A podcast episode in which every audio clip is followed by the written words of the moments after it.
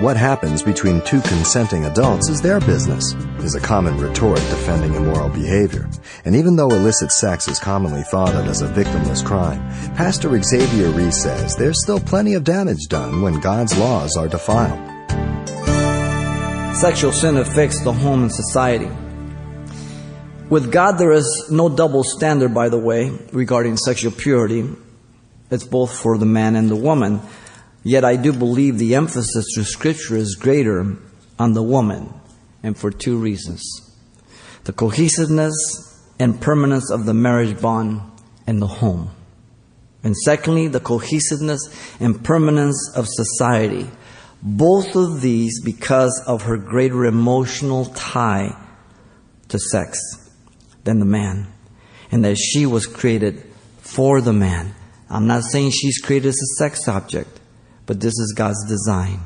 Now, in Deuteronomy 22 21, she was required to present the tokens of her virginity if her husband accused her of not being a virgin on her honeymoon night. And if it was true, she would be stoned. You see, sex without marriage not only brings destruction to the person involved, but also to the society. An anthropologist, J.D. Unwin, conducted a study of 88 civilizations that have come and gone through the world's history. In every one of these 88 civilizations, the morals and strict sexual conduct started off the same. But then things became lax, giving the people more and more freedom to express sexual desires whenever they pleased. That freedom began the destruction of the civilization. First came venereal disease, then breaking up of the homes. Children were brought up in unstable environments and patterned their behavior after their parents' behavior, making each succeeding generation more degenerate than the last. Thus, those civilizations eventually were destroyed without exception. Look at our nation. Look at America. In fact, a study of 5,000 civilizations revealed that 50 were characterized as sexually free and confusing the sex roles without distinction or boundaries, bringing about the decay and death of all 50 civilizations. God declares the destruction through sex clearly through the scriptures. Leviticus 18, 1 through 23, and just listen. God tells of the various sexual sins that will destroy the cohesiveness of the home and society.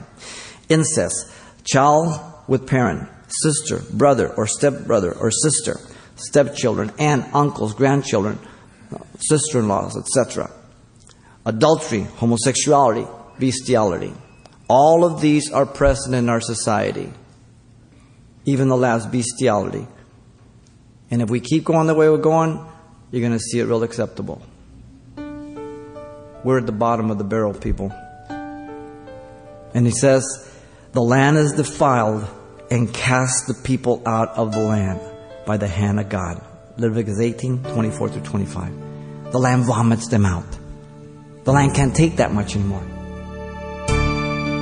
You've been listening to Simple Truths with Pastor Xavier Reese, a daily devotional of the enriching and precious truths found in God's Word. CD copies are available of the studies you hear each day on our broadcast simply by calling 800 651 8352 or log on to CalvaryChapelPasadena.com for information on various other messages from Pastor Xavier. There, you'll also get information on our weekly services, announcements, even hear this program again at the radio listings link. It's all at CalvaryChapelPasadena.com. And join us next time for more simple truths.